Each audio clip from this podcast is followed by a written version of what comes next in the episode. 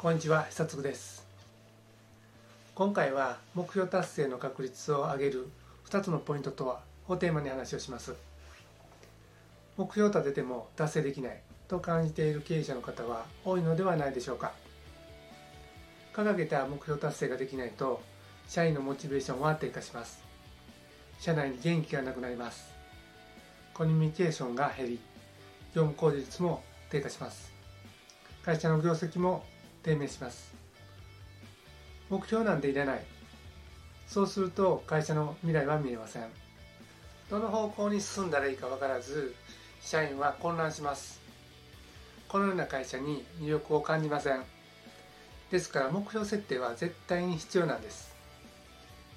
もし設定した目標を達成し続けるあるいは高い確率で達成することができたら業績は向上し社員のモチベーションもアップし魅力的な会社となって会社は大きくなっていくでしょう。しかしなかなかそうはいかないんです。なぜでしょうか？もしかしたらあなたは目標の達成の仕方を間違っているのかもしれません。目標達成ができずに困っている経営者の方は目標をどのように考えればいいのか。目標を達成する確率を上げるためにどのようにすればいいのかが分かります。これらのことが分かればあなたの会社は明日から目標達成の確率が数段あり会社の業績が伸びどんどん会社が大きくなっていくでしょう。では参りましょう。今回の結論ですが目標達成の確率を上げる2つのポイントはまずはじめにゴールを決めること。目標は変えてもいいと考えることです。目標とは目的ゴールまでの通過点です。ゴールへ向かうルートはいくつもあります。ゴールなしで目標を決めてはいけません。目標を決める前にまずゴールを決めましょう。そうしないと行き先を見失います。そしてゴールを目指す途中で障害があったとしてもルートを変えればゴールに行けます。目標に飲み込まれてはいけません。目指すのはあくまでゴールです。ゴールをしっかり見据えていれば多少の目標変更してもだんだん問題はありません。まずはじめに目的ゴールと目標とは何かについて話をします。目的は目指す姿でありゴールです。一方目標はゴールに行くまでの通過点です。例えばおばあちゃんの家に行くことをイメージすると分かりやすいです。おばあちゃんの家がゴールです。自宅からスタートして曲がり角の小学校最寄り駅到着駅到着駅からおばあちゃんの家までにある銀行やスーパーなどが目標になります。ルートは一つではありません。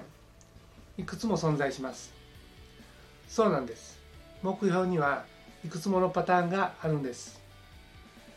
次にまずゴールを決めるということについて話をします。ゴールがなければ目標は決められません。もしゴールを決めずに目標を決めたらどうなるでしょうか？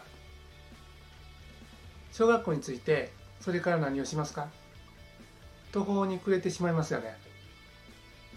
大学に合格した途端に気力を失ういわゆる燃え尽き症候群がこれにあたります。ですから目標だけを決めてはいけません。その先もっと先のゴールをまず決めるんです。そうすると目標に到達した後行く方向を見失わずに進めていけるんです。